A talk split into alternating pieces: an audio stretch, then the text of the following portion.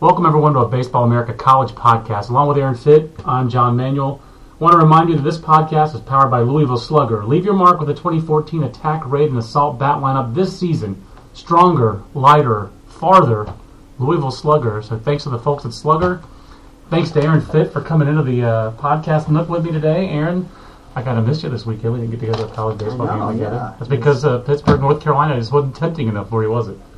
A lot, lot else going on this weekend, but I did catch uh, some action over in Durham at uh, the Duke Virginia series. Coldest spot in the triangle. The Siberia of the triangle, Jack that. Coombs Field. It's pre- pretty pretty weird how, how that works. It's just, uh, It is weird. It's a very cold ballpark. but they have a press box now. Did you know that? I've seen it tweeted out, and that's good to know because I'll be doing next Saturday's uh, Notre Dame Duke game. Um, I don't know if the people at Duke know this, but uh, that game's being produced by the crew that produces all the North Carolina games. So Kyle Lang and his crew. So they're they're calling in the Tar Heels to do the job uh, over at Duke for baseball. But I did not know they had a new press. I just knew they they're tweeting pictures, and they're it's really far back, right? Yeah, it's not that bad. I mean, It's not that bad, it- It's, okay. it's, it's at the top of their grandstand, but it's not like their grandstand is that, that large. But is there still a roof on it? Because if you're at the top and there's a ball deep to the outfield, can you see it? I think so. I didn't spend a whole lot of time up there. I was Okay. down below more, but So you mean like on top, on top? yeah, Oh, okay. So like at an old minor league stadium. yeah. If anyone's ever been there, that's a cold ballpark, and there's a good reason that Duke plays home games in ACC play at the Durham Bulls Athletic Park, um, which was why Aaron thought it was a real problem last year that at North Carolina State and North Carolina were posing for pictures at Duke's home park. Right. I never think of the DBAP as Duke's home park. And the DBAP going undergoing reconstruction and renovations this off season, so Duke hasn't been able to play there. And with all the adverse weather that we've had in North Carolina, as we've had around the country, um, I'm not sure if that ballpark's going to be ready by the time Duke wants it to be ready. But um, the Blue Devils uh, on their way back. Virginia still won the series, Aaron, but despite winning a series this weekend, Virginia falls out of the, from the top of our rankings, and it's been inexorable. And we've had lots of comments about it on our website, and there's been commentary around the college baseball world about it. But finally, South Carolina, 15 and 0, and it wasn't so much sweeping Brown, Aaron. It just is in totality, with their eight shutouts in 15 games, we could not. We felt the Gamecocks could no longer be denied the top spot in our rankings. Is that a quick summation or, or a long-winded Manuelian summation of how South Carolina is our number one team? Yeah, I, think it's a combination of things. I mean, first of all, it's just you know I just think they've played better baseball, and and and it's hard it's hard to, to read too much into it because of the competition level, with the exception of the Clemson series. Right. And, and it's not like they played great baseball all weekend against Clemson. I mean, you know, they almost lost Sunday. They're down the last strike in the ninth inning, down two runs, and they almost, you know, they were down five runs early Friday. So it's not like they were they dominated those games, but they did win them. They showed certainly a lot of um, perseverance. And the other games that they played against lesser competition, they have utterly dominated. Um, so it's not just that they're 15 and 0. Their schedule is soft. It's soft. With the exception of Clemson, it's really soft. Um, I mean, but Bucknell this weekend. Well, it was opening weekend. This weekend was Brown, Eastern Kentucky was the other team. and Brown playing its first games of the year. yep. So it's not easy to ever for an Ivy League team to go play at an SEC team. That said, we did see Yale go down to LSU and win a game. That's true. So, you know, the fact that Brown now Brown played a one-run game Sunday, but they didn't win any games. if South Carolina had certainly if they'd lost one of those games, they would not be ranked number one right now. But they didn't lose those games. Aaron, is it safe to say that this team is kind of finding some way? It seems like they are finding different ways to win. One one easy way to win is shut teams out, eight combined shutouts, no complete game shutouts yet, but eight combined shutouts for the team. But second, it, it feels like that those Clemson wins. It's not just beating Clemson. Those games are going to go a long way this year because South Carolina will never believe it's out of a game when you're down to your last strike and you still come back and beat Right. a good team like Clemson. and that's that's really I feel like uh, embedded in the fiber of that program. You know, at this point, after those two championship runs, Right. uh, it's just it's in their DNA now. They always think they can win, and they, they you know and, and they, they come back from behind a lot. Um, so I agree. I think that the the, the Clemson series um, kind of further, furthered that mentality. Um, but you know, I just think that uh, right now, those three teams at the top. I mean, I, I guess you could, you could say South Carolina has, has played the best of them. I mean, I I think Florida State has also played very well against, I think, a, a, stronger schedule overall. Correct. I Um, agree. they've lost a couple of games. They did lose a, a game against Maryland this week, but it was a four in one week. I mean, you could have put Florida State number one. You could have kept Virginia number one. They won on the road and, and won a conference series, two out of three. Um, but to me, the, the thing about Virginia is they're just not scoring a lot of runs. Right. Um, At this know, point, they're not who we thought they were. You talk to scouts, and they rave about the Cavaliers lineup, the depth, how many players have to write up, how good this lineup looks on paper, how good it looks on the field. If you look at the scoreboard, Aaron, they're just not putting up runs. Uh, you saw them this weekend, Yeah. second time you've seen them. What have you seen in a couple of these weekends? I mean, it's only a game here, a game there, a couple games in, in Wilmington early, and then this weekend was one game against Yeah. Duke. You saw? I mean, what uh, what stands out uh, in your mind about why they're not putting up runs? I don't know. I can't put my finger on it. I mean, you watch them, and, and like you said, I mean, everything looks great, you know, and it just, for whatever reason, it, it's not like they're even racking up a ton of hits and leading runners on base. They're just not getting that many hits. Um, some of it is, is hard hit ball at people. There's been some of that certainly, uh, but you know they just they just haven't hit their stride yet for whatever reason, and and they will. I mean, six weeks from now, I, I'll take their offense over any offense in the country. I still believe that. I'm still convicted about that. Absolutely, I agree there too. But right now, they're they're they have not performed, um, you know, the way we expected them to offensively, and, and their pitching has been good enough that they've they're still sitting here at, at uh, well, they three losses, were they like eleven and three or something Yeah, like 11 that? and three, They're doing fine. I mean, they're doing fine, um, because their pitching has been outstanding. You know, this weekend. Um, you know, Nathan Kirby, boy, that guy's really emerged as a true number one. Yep. Um, Brandon Waddell's back on track. Sborz on, on Saturday, the middle game, I thought had good stuff. Uh, he was up to 93 94, and he's got a really good breaking ball when he, when he gets it right. And um, he just wasn't throwing strikes. Walked eight guys. Right. And the zone was inconsistent, but you walk eight guys. I mean, you know, that's just not getting it done. So, You can't blame the umpire, but so much when you walk eight guys. yep. hmm So, um, Aaron, which direction do you want to go? I'm going to give three options.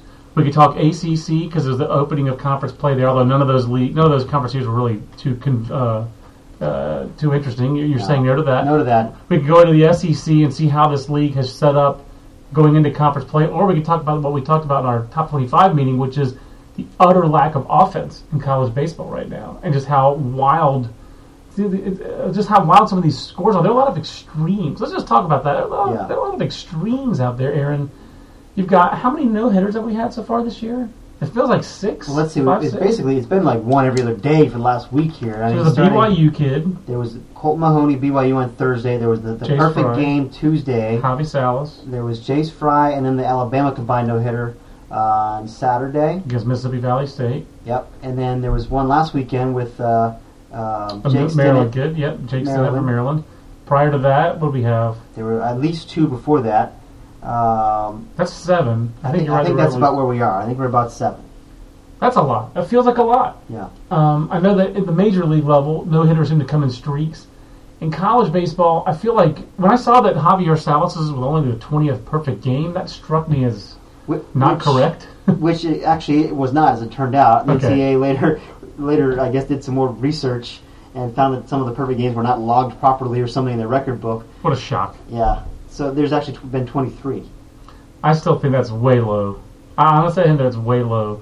I think you're going to go back and you're going to. I don't think teams have reported. Oh, I, I don't think these go, always get reported to some central location. A It could be. and B. Um, I, I wouldn't shock me if they got lost in that, in, in you know the way that they used to do these things. And C. I don't know if they're counting how many times five inning or seven inning or something gets rained out or that kind of stuff. That's true. You know, so I, I could be wrong, but it's with 300 some teams, you know, you know 200, oh, nearly 300 teams, and the variance in competition around You college certainly baseball. expect more. I expected. more. I would. I would expect I did more. too. But you know, then I thought about it, and looking back over the last decade uh, that I've been here, the only one I can remember is, is Will Roberts of Virginia Hmm. um, a couple years ago. I, I, you know, maybe. Maybe. It has been metal bats, and Yeah. the old bats were pretty easy to hit with. Yeah. Um, but there are these extremes. We talked about South Carolina but with their eight shutouts already.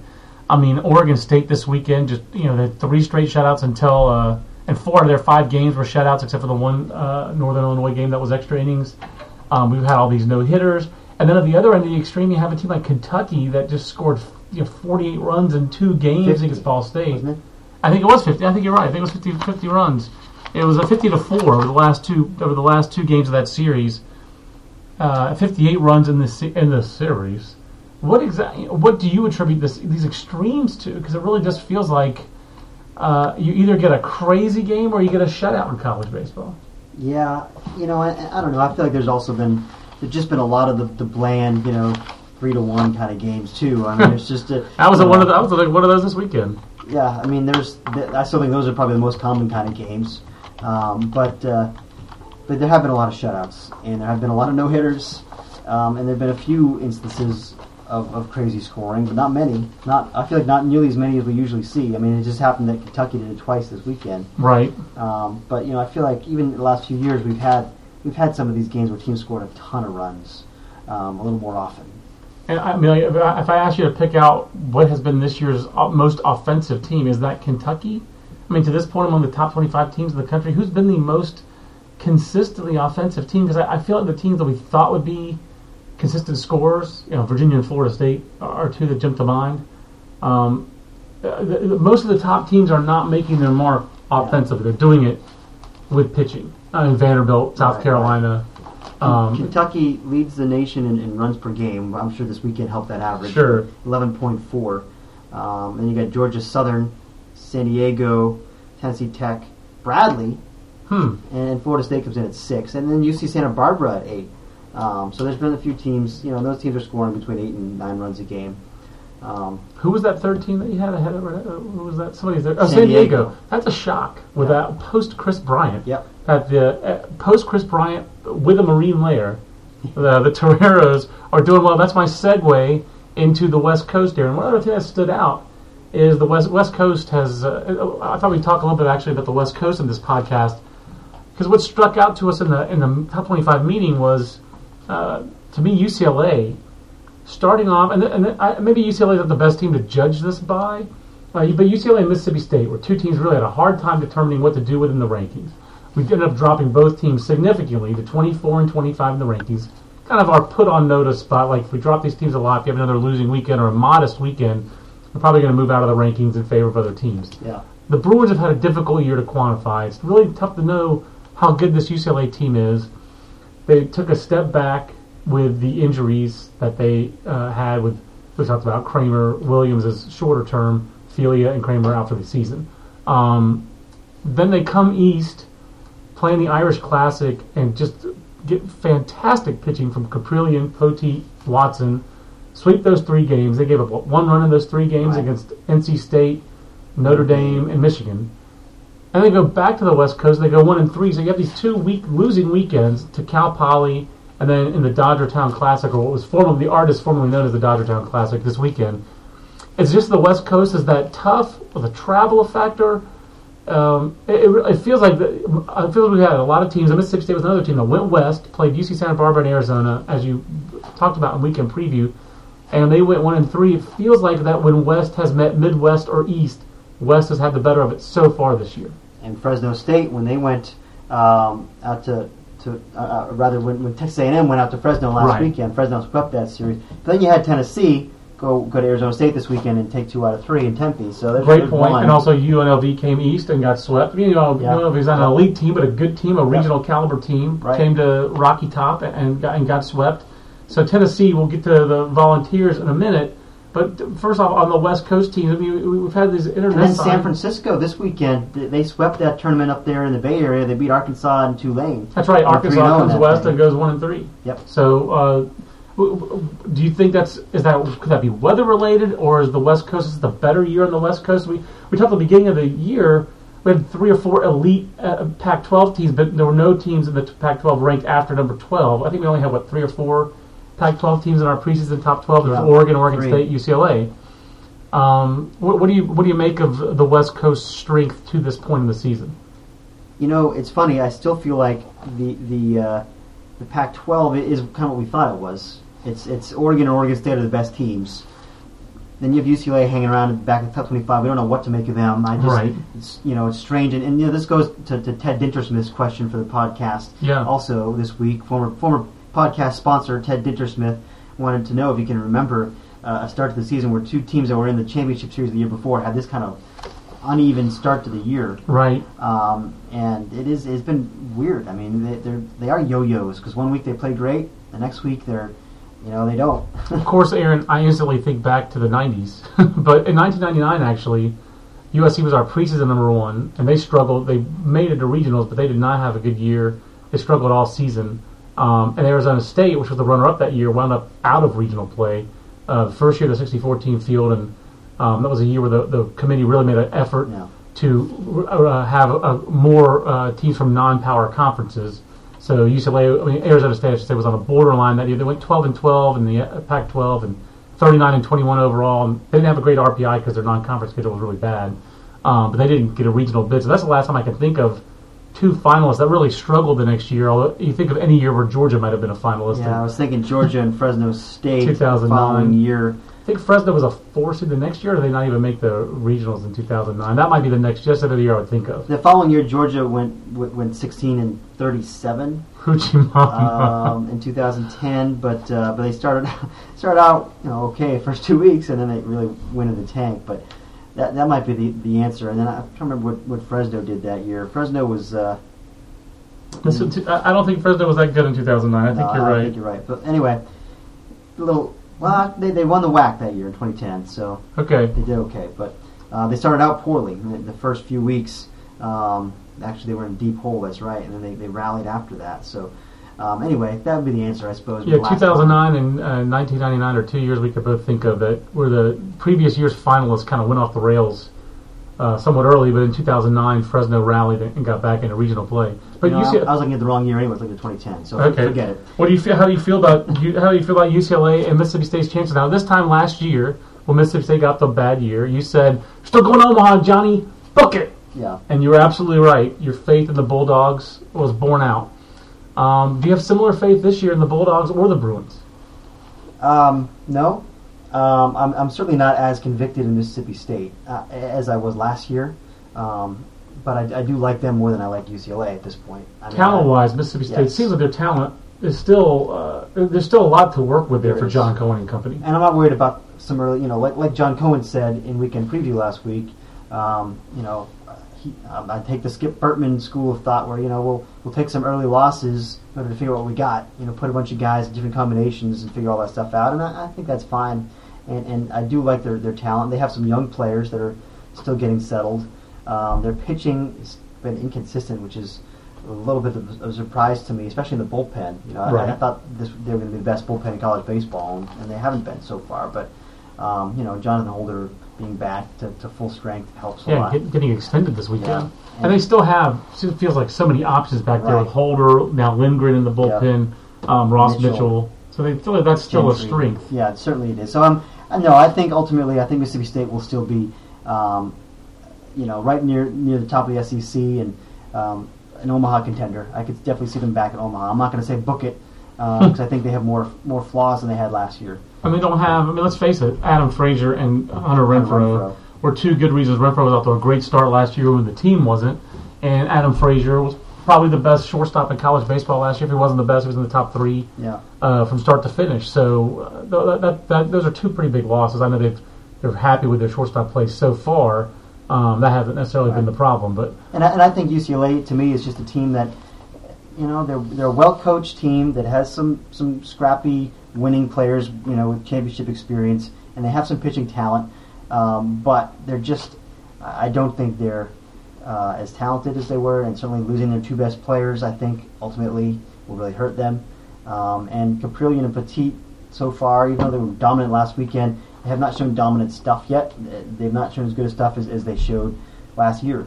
Um, so that's a that's a problem. I mean, as, as well as they pitched last weekend, a lot of 80s, 87 and 90s, yeah, and that's just not going to get it done. That's not what that, they are. Not who we thought they were. we they thought were. they'd be 90, 94, you Yeah. know, that kind of thing. So with, with, with better, you know, secondary stuff even. So um, I, I I think UCLA to me is a team that will probably find itself out of the top 25. Um, and you look at the pack, and we still only have three teams ranked in that league. And then you know Stanford is seven and eight. They've they've had a tough schedule. Um, you know they got a chance, but um, I don't love Arizona's team. Arizona State seems pretty mediocre. Well, Arizona, um, that, that was some revealing commentary by Andy Lopez in the weekend preview and they played down to the way he described that team. And then you, you throw in the injuries they've had, Aaron. Uh, can you see the Wildcats even making a regional run? Doesn't seem like it's in the cards for them this year. I don't feel like it is, but you know they did started well this weekend. They beat Mississippi State and UC Santa Barbara, and then they lost the next two. But um, But it's hard, Aaron, for Pac-12 teams to build good RPIs. mhm. It's because the non-conference can be difficult, and it's going to be even harder when you look at the fact that three Pac-12 teams have losing records right now: Arizona, Stanford, Washington State. I, I, I- they're- I think that league is fighting it RPI-wise. I mean, they may get fewer bids uh, come NCAA tournament time than maybe they thought they would. and I, and I think they will in particular because I think the West Coast Conference and, and the Big West especially Yep, um, are better. are better, and and than they than they maybe were. Um, you know, Big West I think is hey that might be the deepest. Well, no, I'm not going to go that far. The Pac, the Pac-12 is deeper, but um, but the back big, the Big West is up. You know that that's one takeaway. Even though Fullerton lost a series this weekend, you know, Fullerton, Cal Poly, and Santa Barbara I think are all legit teams. They're all going to be in regionals. yeah, Um, and and and we haven't even gotten to uh, you know we haven't even gotten to UC Irvine yet. We haven't gotten to the depth of that league. Irvine is, is off to a good start, and they, they, I think they swept Gonzaga this weekend. Um, you know, Hawaii looks decent. I mean, they were competitive at Texas this weekend. It's not like Sure. Texas ever blows anybody out. But Hawaii, new to the big, it's still hard for me, Aaron, to think about Hawaii in the Big West. You know, I'm just not used to that yet. Um, and then, and then the WCC seems like it's very uh, competitive at the top as usual. Um, Pepperdine is, is one of the big surprises to me. They're better than uh, I expected them to be. I mean, they, that that weekend um, was pretty loud. You know, beating UCLA, USC, and Houston. Um, you know, th- those guys are interesting. They're young. I'm not completely buying in yet. Uh, they have a lot of freshmen, and they aren't necessarily big name freshmen for me. Um, but uh, like they, they said- sound interesting. and like you said, San Diego, they went into that weekend with a sub 500 record against uh, you know Tulane and Arkansas that are teams that fancy San themselves. Francisco. San Francisco. I'm sorry, I'm not sure who I started off. Diego. Thank you. So USF goes out there, they're sub 500, and uh, Tulane and Arkansas are teams that are looking to make a statement and kind of have a, especially uh, uh, Tulane, which hasn't been to regionals in a few years, is coming off a home series loss to Sacred Heart, correct? Yeah. and uh, and the Green Wave gets knocked back again. So kind of a setback for uh, Team Rick Jones out there. But um, San, San Francisco did not come into that with some some great records. So the, how, how many? I mean, what's the most bids the West Coast Conference has ever gotten? Uh, and also, uh, um, so that's one question. And number two. Uh, it sounds like it's a very young Pepperdine team, but Aaron Brown had a, a superlative weekend. Kind of a guy who maybe we didn't think would be there. Uh, wasn't he eligible as a Was sophomore he, last year? He was a top, what, one or two hundred guy. I mean, he was a He was a top hundred guy out of high school. I mean, he was Yeah. a he was a he was a dude. Um, so first off, just on the strength of the West Coast, what's the historical precedent? Can they get three bids? And then second, specifically to Pepperdine, what kind of team are the Waves? You know, I feel like usually in a good year they get two. I, I want to say they've gotten three before, but I, I have to go back and look. Mhm. Um, I know I projected them for three before. right, right. But um, this year, I don't know that it's, it's going to necessarily be. I mean, you know, last year they got two. San Francisco got a uh, an at large, which was which was good for them. And I like USF's team. They have I like their, their top two pitchers in particular. Abe Bob and Christian Cecilio are two guys that really know how to pitch. Love that name. Great, great, you know, um, feel and you know, it's not overpowering stuff, but they mix and do that kind of stuff. They're winners. What was, what was the sense out there you know, when you were on the West Coast of how the pack, of the, how the WCC was changing with the addition of Pacific and then BYU? And you used to have this very compact league of Yeah. eight extremely similar schools, all Catholic private institutions in the West Coast, and or at least religious based. I don't think Pacific is. I know BYU Okay. certainly is. I didn't think they were, but I thought I thought all the other eight schools in the, the original WCC were all Catholic oriented. Gonzaga, Loyola Pepperdine Marymount, is not. I think Pepperdine's uh, Ken Starr, Christ or Ken. Starr motiva- uh, centric uh, u- university. That's a '90s joke again. That's a big shock. But um, like they were, and they had such tradition. It was a long time league that didn't have a lot of conference reaffiliation. And uh, did they, was there a feeling this was weakening the baseball league or changing it at all, or not? Or was that No. not really the any buzz in that league? No, people. The, the only thing you hear about BYU is that people think they're um, they're very dangerous Okay. going forward. People are, um, you know, they got a lot of resources at their disposal, and that, that new coaching staff, from what I hear, you know, people in that league are saying they're really getting after it on the recruiting side. Um, I think you know BYU sounds like they're going to be a major factor going forward. Sleeping Giant. Sleeping giant. I mean, BYU has its own channel. Yeah. You know, Yeah. BYU athletics are all on Brigham Young's University channel. So uh, it's, a, it's a pretty you know that that helps, and certainly it's a school that can recruit nationally. Yep. So um, if, if if they start changing things around a little bit there, I could definitely see with new energy the BYU program really being a factor in that league. Uh, but tell us a little bit about Pepperdine. What's what, what's uh, besides Aaron Brown? What does Coach Steve Rodriguez have to work with there? You know, like I said, they're they're a young team. They've got freshmen at key spots behind the plate um, with Aaron Barnett, who's leading that team in hitting right now. Just a really good hitter. Um, you know, all fields kind of approach, and then Manny Jefferson is shortstop. Sounds like a, a uh, he's in the lineup for his defense. He's doing a really good job as a freshman shortstop. So those two guys are key. Jack Ross is another freshman. Um, they've had some veteran guys step forward. You know, some sophomores like Brad Anderson is, giving them a lift in the middle, first baseman with some juice. Um, you know, Steve Rodriguez likes the balance of the lineup. Um, you know, they, he says they've got more speed, they've got more power in the middle than they've had in the past, and you know they haven't even really um, peaked yet. Certainly because uh, Austin Davidson and Hutton Moyer are two veteran guys that really have to have to hit for this team, and they haven't really. They've gotten off to slow starts. So, um, but you know their their their rotation is, is pretty good with some strike throwers. You know, Corey Miller at the top, just a veteran strike thrower, and Aaron Brown is your Sunday guy. Is kind right, of right. you know that's a guy who's the left-hander up to 92 with a sharp slider. I mean, um, and and they got a um, you know Eric Karch in the bullpen is, is, a veteran you know anchor back there. So they got some nice pieces here. Um, I'm definitely intrigued by their team. I want to see a little bit more, like I said before, I completely buy in. But right, uh, I'm intrigued. We didn't rank them this week. We did rank UC Santa Barbara going back to the uh, kind of the, the Big West depth and you wrote about the Gauchos uh, heading into the weekend. It seems like it was a pretty big weekend for them because, as you said, they lost that series RPI wise to NC State. It really would have been a good RPI series for them, win or lose. Um, you know, what what uh, what the Gauchos do this weekend well, and uh, what, what, do you see for them going forward? Well, you know, look like they just played really well out there. They they, um, they can hit, and, and you know their their offense is like Checketts said last week in the weekend preview. Um, you know, they've got more power, and by that he means more guys who can drive the gaps and hit doubles, and that's, just so a bunch of singles. You know. It, it, I mean, I'm telling you, when somebody hits a home run, I'm I'm I'm, I'm just shocked when Joe Dudek hit a home run for North Carolina this weekend. I was stunned. I just did not expect it. You know, you just you look at doubles when Pittsburgh hit a double against North Carolina this weekend. They seemed like they were just overjoyed to have an extra base hit. Or you look at I think Trea Turner, you know, preseason All American, ended the weekend with one extra base hit. I mean hmm. it's just not happening for any of these offenses. That, so when I saw Andrew Checketts say that, that really resonated with me. I think a lot of coaches around the country probably think like he does. Yeah. So the fact they had some older players, some mature players with some present strength who can drive the gaps, that's a, that's a big deal for them. It is a big deal for them. And, and I, I think their lineup is pretty deep, you know, one through nine. Um, you know, Joey Epperson at the top is a guy that – one of the more dynamic players in the West. It doesn't get a whole lot of ink, uh, and he should. I, I, wrote about him this past week, so maybe he's starting to get more. But um, a guy that can run and hit and do everything, really. Right. Um, and then, you know, uh, Robbie Nesovic and um, Tyler Kuresa. I mean, these are guys that, uh, we're, like we're talking about, they're big physical guys. Right. They're strong. I mean, Kuresa is, you know, he's he's filled out a little bit. He's a lanky guy with some leverage in the swing. Um, he's so, been a guy for a while. Yeah, you know. he has been. Doesn't feel like he's a guy anymore, but um, he's a good college player, yeah. um, and there's nothing wrong with that. And he's still probably, a, you know, he'd be a top ten round senior sign for sure. Uh, I bet. Definitely, so. he's a, he fits the profile of a guy who you stretch your budget with. By he's a, he's a legitimate top ten round talent. It's a guy that most scouting departments have probably had a lot of history with there, and they, a lot of teams saw him. He was what a 16th round pick out of high school. Right. He's been drafted in college. He's transferred. It's a long and winding road for Tyler Kuresa. So I really like Santa Barbara's bullpen, though. To me, and, and Dylan Heck back in that bullpen. Yep, and you, know, you have Connor Bates.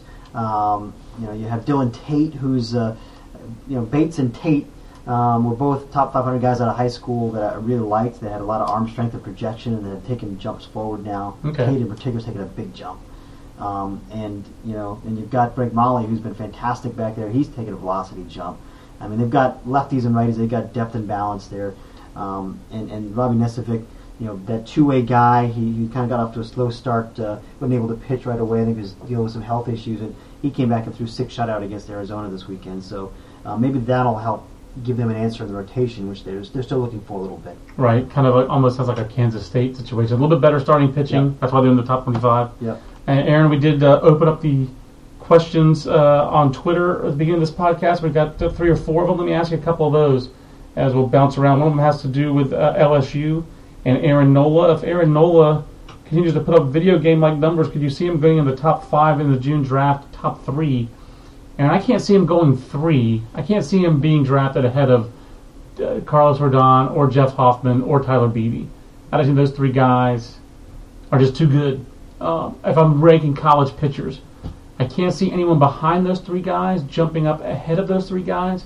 Maybe with a possible exception of like a wild card, like a left-hander, like a Freeland or a Newcomb. Yes. Guys who have velocity. Guys, guys who are basically this year's Sean Manaeas. Right. You know, if Newcomb stays healthy all year, he's a fresh arm Northeast guy. Maybe you cut a deal with him. I could maybe see a lefty like that.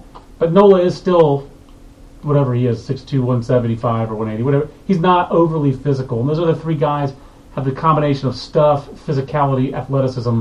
I think separates them in scouts' eyes from Aaron Nola. Do you agree with that? I think that's the difference. You're right. Even though Nola will show you some 94s and maybe maybe 95, um, he doesn't he doesn't pitch there, but uh, he certainly has enough velocity to I think to succeed given his command and his secondary stuff. I mean, you know, he's so good. I mean, I do think right now, uh, boy, it's you know it's hard to find a guy who's performing better than that guy throughout throughout his career over the course of three years. Right. There's no pitcher in college baseball who's been better. That's the thing. This is not anything new. You know, now in high school, I remember. I, I know I've made this comp. I don't think it's a good comp. He he was compared by some scouts I talked to to Jeremy Hellickson, who was an LSU signee, obviously in the big leagues of the Rays. Then since he got to school, I think because he's at LSU, some of the area guys in that area have said, well, he's kind of like a better version of Louis Coleman. But I think he's just different. I think he's just Aaron Nola. You know, he has a little bit of a lower slot, I guess, similar to Coleman, but he's not a slinger like Louis Coleman. No, he's not. Um, and he certainly has a better breaking ball than Hellickson, at least at a similar stage of their careers. But like Hellickson, he has just a disappearing changeup, and that's where the role. He's not overly physical like Hellickson, and has that great changeup. That's where those comps seem to come from. But I think he's. I don't think he's necessarily. I don't think either of those comps really apply to you. I think you're you're probably right. I mean, I, I think he's Maybe he's a hybrid between those two guys. Yeah, I mean, you know, that, that, that's fair, I suppose. There's some similarities to those guys, but I just think I agree with you. I, I just think he's he's Aaron Nola. I mean, he's you know, Yeah. the track record for a college player is it's just so it's just so impressive, and you know, When you play that schedule, though, also Aaron, LSU schedule is oh soft as tissue paper. I mean, that is just a brutally bad schedule. Yeah. Um, I don't know if that could. Uh, that, so part of it is Aaron Nola is extremely good. He's polished. He has command of good stuff. So let's just get that out of the way. I'm not denigrating Aaron Nola in any way, but his numbers are video game numbers for a reason. And he's a, he has it set to easy right now. Yep. He's not set to all star difficulty that's level. a great point. So I mean, let's just put that in context. He's, he's beaten Yale and HBCUs and But- Sisters of the Blind and John Manuel. So I definitely agree with that, but you know, when you look at his numbers last year, even in SEC play, it holds up. you're right. You're right. I I do not think that he will go top three. I don't I- think he's that kind of talent. I agree. But I do think he has separated himself from say a Luke Weaver or the other. Who was our fourth? Who was was he our fourth first team All American or was it Luke Weaver? Weaver. So I think Nola has jumped Weaver. I like Luke Weaver. I'm a big Luke Weaver fan. Uh, been since his freshman year, late his freshman year. First time I saw him out of the bullpen, I was like, okay, this is a little bit different animal. Yeah. Um, but yeah, uh, to me, Aaron Nola is not uh, on talent than one of the top three pitchers in college baseball for the 2014 draft. On talent and ability and what he's done in college, he might be the number one or two pitcher in college baseball. The only guy who's got a similar track record to me is Rodon. Nola. uh, to, to, to, to Nola. Yeah, and I think Nola has certainly been the more consistent pitcher than Rodon over, I- the course of their careers. And that's absolutely correct. And you know, I mean, no, Rodon does have the big game Omaha. Well, and the strikeouts. Well, the nation of strikeouts. So was fifth as a freshman or whatever he was. So right. the dominance at his mo- at his at their best, Carlos Rodon has been better than Aaron Nola. I think over the course of those three years, you're right. Aaron Nola's been more consistent, and he's definitely in the discussion. If you wanted one college pitcher to pitch win one game for you, Aaron Nola might be number one right now. Yeah. You know, he might be. Aaron, a couple other questions we have here. Uh, I got Kevin. Uh, I don't know his last name. Angevine, St. Louis Morgan in Cajun. Is it Mor- St. St. Louis Moragan Cajun is his Twitter handle. Whatever. Can Cajuns baseball make it back to the College World Series? And are uh, you ought to know? I guess that's Austin Robichaux and Carson Baranik, one of the best one-two so far this year. Boy, Aaron, Carson Baranik sure does look like he has uh, made that Legit. leap from a Yeah. guy who again was supposed to be. He was in the same freshman class at LSU with uh, Aaron Nola. Went the junior college route last year, but supposed to be a power arm guy out of high school, and I think he still ha- throws hard. But the efficiency you said this weekend, a complete Right. game in less than 90 pitches, Right. pretty outstanding start for the Raging Cajuns. No doubt, no doubt. They, But I guess a little question though this weekend with the Milhorn, the number three starter, coming up uh, with an injury, correct? Yeah, that'll be something to monitor. I guess it was a, they said they said it was a strained oblique from the report that I read. Um, he's certainly a key guy, so we'll keep an eye on that. Um, but uh, you know, you, you'd imagine he'd be able to come back from something like that. Um, just speculating, but um, you know, absolutely, I think that this this one-two punch is really good, um, and that's that's why you know this, this team we were we were so high on coming into the year. We had a number 14. We were higher on them than anybody. Right. Um, and and they're they're now I'm, I'm in even more because Right. because Baranik and and Milhorn They, they have have been good. be- That's yeah. it. And that was that was the only question mark for me was okay these guys have the ability will it translate to the Division One level and it has and you know yes it was Texas Southern this weekend uh, but they played good team they, they went on the road to Southern Miss and swept it and know these guys have performed and and you know their offense is very very good. Yes I think they're an Omaha team. I, I think they have that kind of upside. Doesn't mean they're definitely going to get there but I definitely think that they've got a real good shot. Just going to tell you, um, Kevin, that uh, Aaron has been talking about Louisiana Lafayette for Omaha since the first time he was getting questionnaires and yeah. started formulating his team, his uh, top 25, and uh, basically looked at it and said, "You know, Johnny, I've got uh, I've got these guys number two in the fit matrix." So Lafayette, uh, we're not new to Lafayette. That's a that's a really good looking uh, club. Um, yeah, that definitely was Austin Robichaux's uh, Twitter handle because he's favorited that tweet. So, Nice. uh, so hello, Austin. Um, William Henderson Jr. here in the uh, Triangle area asking how big is it if freshman third baseman Andrew Knizner can't play for NCSU against Florida State this weekend? Uh, I don't know the status of Andrew Knizner, but I just know that he's important in their lineup. Um, having seen the Wolfpack three or four times this year, uh, he's one of their best hitters so far, and he provides power, right-handed power to that lineup. I tell you, his uh, he's got fast hands and he has present size. And again, we're talking about power, Aaron, in the context of power. Um, he has power. He has extra base power. He has home run power, and that's a big factor for any team. But I still think with NC State, which swept Notre Dame this weekend, th- their season is going to go as far. They're going to go as far as their starting pitching takes them. And uh, they've got a great weekend rotation with Rodon. Logan Jernigan has really made a step forward this year yes and Brad Stone, the sophomore. Something that Mike Rooney of ESPN brought up on Twitter. I wanted to ask you about them though. How concerned are you with a team like NC State that's so junior heavy? We've seen so many teams that are so, you know, we, and you wrote about it earlier this year with the draft, basically during the NCAA postseason. right Does that concern you at all about NC State? Because in that, if if that's an issue, which I think it is potentially an issue for them, a guy like Knizner who's a freshman is even more important. I think they're going to rely on him even more than they think they are, because he won't be thinking about the draft come June. you know, th- there is a school of thought that a lot of you know the teams that have a lot of sophomores that are really talented um, are, are are better suited to make deep postseason runs Right. because of that. And you look at recent years. I mean, some of these teams that have been loaded with juniors. Look at North Carolina last year. Right. that had all the expectations and a lot of juniors. Right. Um, and hey, they still got to the Final Four. Right. You know. Um, They went 59 and 12. Right. Every time I look at that record, it kind of blows me away. They, they didn't lose back-to-back games last year. That's insanity. Yeah. Or Florida in 2012. That's all those one I was expectations. bring up, yeah. 2011, I should say. Hey, let's put it out. They didn't win the national championship. I think they, went 0 2 in Omaha. They went 0 2 in Omaha, and they were tight when they got there. I'll, you know, I'll never forget Nelson Nolan Fontana. I might forget his first name, but I'll never forget one of my all-time personal cheese balls, Nolan Fontana, making an error in the first inning of their first game. They, they were tight. There's Yeah. no doubt about it. Yeah, but they still they were number one overall national seed. I mean, they had a Exactly. great year. They had a great year. They had a bad ending to a great year, um, and they were better, really, in a lot of ways, the year before when they were sophomore laden. Uh, and South South Carolina draft pressure never seemed like it affected How about Arizona in 2012 was all? It was a very junior laden team. Yeah, and Alex Mejia and Seth Mejias-Brean, those guys played their way up the draft. Meyer.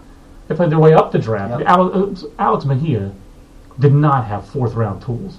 Now he's had a, a knee injury in pro ball that I think is going to keep him from getting to the big leagues. If he had not had that injury, I thought Alex Mejia was going to be a big leaguer, but it wasn't on tools. It was he was a savvy coach on the field playmaker. He was so fun to watch in Exactly. Omaha. I mean, Yep. God, that left side of that infield for Arizona was so fun to watch. But I, I think there is that school of thought, and I think that recent teams are debunking that school of thought. That's kind of where you're going, isn't it? Exactly. So I, I, I'm with you on that. And then uh, Guy Roll, who makes me think of Guy Raz on uh, NPR, because I'm an NPR listener. And one of these days, I'll just read an entire question uh, in my really bad Diane Rehm impersonation that none of our readers, or none of our listeners will get. um, but Guy asks, you now have three good local teams recruiting from the Houston area. What are the long-term implications for Rice? I guess, Aaron, the bigger implications for Rice are, uh, well, they responded pretty well this weekend to the loss of Jordan Stevens. We talked about it on the uh, hangout on Friday. They did move Zech Lemond into the Friday role. He pitched very well, but they had a lot. Man, what a 17 inning game Friday, and another extra inning game the next day. Correct? I think they were both uh, part of a doubleheader on, Okay. on was it Saturday? I think. What a long day of baseball. Yep. Uh, glad I wasn't working those games for ESPN three, but um, the long term. I, I, I don't have to assume that Rice, even with the rise of the Houston, the rise of Houston's program under Todd Whitting's, not going to make it easier for them. Uh, same Houston State being better. Uh, I'm not sure who the third team is that he would be referencing. Uh, well, Texas A&M, maybe. I mean, they've I think he's saying you have three good local teams. I see. So that's Rice. Houston, and Sam Houston. So, uh, I think the bigger implication for Rice's long term is that you know Wayne Graham's not immortal. You know, he can't live forever. He's 78 years old. Right. Um, eh, that's pretty. That, that's the bigger issue to me, isn't it? For you, long term for Rice. Yeah, who is who is going to replace him? I don't know that there is an obvious guy. I don't know if maybe you know maybe David Pierce comes back and, and takes over that job. That that would be uh, probably my my guess. Sure. But uh, yeah, I mean, there's going to be a lot of competition. Those are three programs that are strong and heading in the right direction. And absolutely, he's right. It's going to be uh, fascinating to watch how it shakes out. I mean, you know, Rice is still Rice Right. and they still have Wayne Graham, and they have you know the best tradition there and the best facilities, and they have a lot of advantages. Um, but Todd Whitting is the real deal. Yeah, we mentioned Houston in this question. This would be a good way to end the podcast. Um, the Cougars were, were, were a pretty quality program, a super regional team, won a couple regionals about a decade ago under Rayner Noble when Todd Whitting was there as an assistant coach. Um, things went downhill a little bit after that. Uh, pro, uh, some ugliness there in the program, and they uh, really something they're bouncing back under Todd Whitting, who helped get TCU off the ground, uh, not off the ground, but really got TCU going as a recruiting coordinator there under Jim Schlossnagle. And some of the talent level at TCU is still quite good. They just aren't hitting Right. uh, the last couple of years. They fall out of the rankings this week after another losing week, and another weekend where they just don't hit. Uh, Brandon Finnegan goes a complete game and double digit strikeouts again and loses two to one. It feels like last year for Brandon Finnegan. But um, but Houston, they go out to the Dodger, the, the former early Dodger Town Classic. They beat UCLA, they beat USC, lose to Pepperdine. Uh, what's made this Houston team? We're on the cusp of the top twenty-five and, and a regional contender. They're they're they're just they're a good club. I mean, they're balanced. They have a um, they have a good lineup with you know power and speed. And all those freshmen that played for them last year are now good sophomores. You know the Montemayor's and the Josh Vidalises and those guys. Um, they got a couple of key pieces back from injury. You know Jake Moonberg. Um, you know, and, and, and they have I think a, a good rotation too. You know, with Jake Lemoine out there and you know Aaron Garza. I mean, they, they've they've got uh, they've got a lot of nice pieces in place. I definitely think their regional team um, they're just outside the top 25. In this case, you know, I think losing to Pepperdine kept them out because Hey, Brian Pepperdine, uh, Pepperdine would be ahead of them in the pecking order. right and and you know we, we just couldn't quite pull the trigger on Pepperdine. Right. Um, but they're both right there, you know, and there's a few other teams in the mix there at the back. But I like their team a lot. Um, you know, certainly we know we know we like Sam Houston State. They're in the rankings, and yeah, it's it's uh, I think it's it's it's a it's a good bounce back year for the state of Texas after a really poor year last year. I guess the other thing I should have uh, mentioned was Tennessee. We didn't talk about Tennessee. New to the rankings. We also have one other Twitter question about uh, Keegan Thompson. Is Ke- Keegan Thompson the early favorite for freshman of the year? And how did he go undrafted? How did he go undrafted? Is that he's um, he was throwing 87 to 90 miles an hour most of last year, and he really wanted top two, three rounds money to go out to, to not go to college, and uh, committed to Auburn. I think as like a I think he verbal to Auburn as a freshman. Um, so if not if not as a freshman, then as a sophomore. So hard guy to buy out, and no one even quote unquote wasted a pick on uh, Keegan Thompson. But uh, he was my pick for SEC freshman of the year, I believe. Um, really a guy who's got a chance to impact it both ways, and so far he has, right, Aaron? Yeah, yeah, he has, and he's well, mostly as a pitcher. I mean, uh, he's got a 0.30 ERA right now, Um, you know, as a weekend starter, and uh, you know he hasn't really got it can go with the bat yet. But it sounds like they think he's going to hit too. Uh, he's a strong, physical guy. I mean, you know, talking to scouts about him when he arrived as a freshman, they said he, he's a perfect guy to recruit because he's he's physically mature. Right. You know, Mhm. not not maxed out. Right. But along those lines, he's he's he's a guy that doesn't have a lot of projection, um, and so you got a pretty good chance to get him to campus. But he's a winner with good present stuff, and he'll he'll show you you know some better velocity than 87 Right. and 90. He'll show you some twos and threes and maybe even fours. So he's got a great curveball. Great curveball. So he's perfectly suited to succeed in college Absolutely, baseball. and he's a, just a fierce competitor and a winner, and absolutely he's got a chance to be National Freshman of the Year. And uh, I don't know who we who I wound up picking for that. Oh, I, I picked Chris Okey for Clemson. I don't. I don't think I picked Keegan Thompson for national. I don't remember who I picked, Hmm. but I did pick him for. Uh, I think it might have been Bickford. I think it was, and I think I picked uh, Keegan for SEC Freshman of the Year. Yeah. But I mean, and then a good weekend for Auburn. They sweep a Mercer team that I think we think is, a, is probably the favorite in the Atlantic Sun Conference. Has a chance Yeah. to be a regional club. Yeah. Was knocking on the door of the top twenty-five really coming into the weekend. Um, before that the sweep, so Auburn loses midweek to Alabama. Big win for Alabama. Obviously, any Auburn Alabama game uh, is big in any sport, but especially uh, in the sports where the, the schools seem to care about it. Um, so I'm excluding men's college basketball, but but a big deal for Auburn to sweep that series, and you know that's a that's a team with some veterans here. I mean the D- Dan McTomches and Ryan Tellas of the world, they've been around a long time, but they've got a couple impact freshmen in Grier, Anfernee Grier, and Keegan Thompson, and obviously a new coaching staff Sunny Golloway. That's a big maybe that's what gets things going for them uh, leading into SEC play. Um, I just think it's going to be really, really difficult sledding for them in the league. when no you- doubt. And you've got, you know, I mean, I just think you you've got 11 teams already. That you know, with Tennessee now in the rankings, I think I think that makes the t- the 11th SEC team that has been in the rankings for four weeks.